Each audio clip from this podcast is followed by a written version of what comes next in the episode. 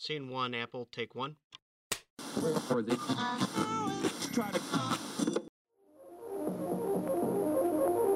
Je clique sur des trucs, je prends ma manette, je teste. Si j'aime pas, je reclique sur des trucs et je prends ma manette et je reteste. Frédéric Giraud, level designer chez Ubisoft, architecte des mondes parallèles. I have a dream. Quel est votre métier? Je suis level designer, donc concepteur de niveau euh, à Ubisoft Paris. Et quel est votre parcours? Alors j'ai fait une école d'architecture pendant 5 ans à l'école d'architecture de Nancy. Et euh, à la fin de mes études en architecture, j'ai décidé de passer un concours euh, pour l'ENGMIN, École nationale du jeu et des médias interactifs numériques, qui m'a prise. Et du coup, j'ai fait un master de 2 ans à la suite de ça en spécialisation game design. Quel a été l'élément déclencheur? Euh, c'est très très vieux en fait. Quand j'étais gamin et que mon grand frère jouait euh, à la console, euh, le seul truc qui me passait à l'esprit à cette époque-là, c'était de me dire faut que je fasse ça plus tard. Quoi. Et du coup, on m'a dit que je, que ferais sans doute pas ça plus tard parce que c'est un métier un petit peu particulier et, et pas très porteur à l'époque. Et finalement, à force de persévérance et en me redisant, après avoir fini mes études d'architecture, qu'il y avait peut-être moyen, bah, finalement, j'y suis arrivé. Quels obstacles avez-vous pu rencontrer? Alors, euh, les obstacles que j'ai pu rencontrer, c'est euh, notamment euh, le nombre de profs au collège et au lycée qui te disent que le jeu vidéo n'est pas un métier. C'est une grossière erreur. Il y a plein de métiers derrière un jeu vidéo et, et des métiers créatifs euh, intéressants et importants. Et on a aussi des profs qui croient que faire des jeux vidéo, c'est euh, abrutissant.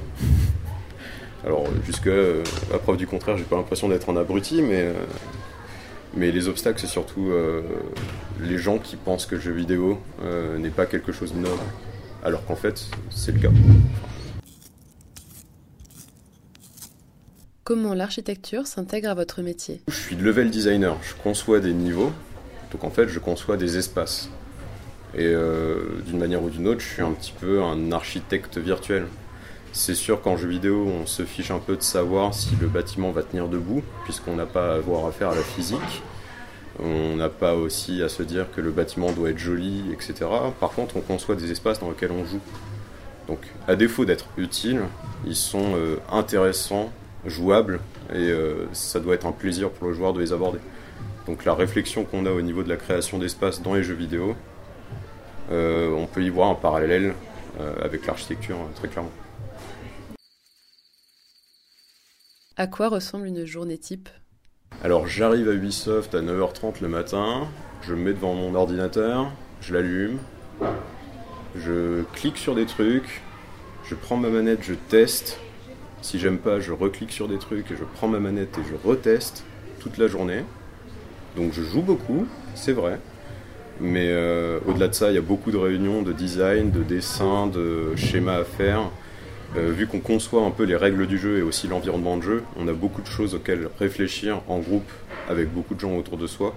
Et donc en fait, c'est aussi beaucoup de réunions euh, tous ensemble, euh, notamment avec les autres game designers et level designers, mais aussi avec les artistes 3D, les artistes euh, de, des effets spéciaux, les sound designers, etc. etc.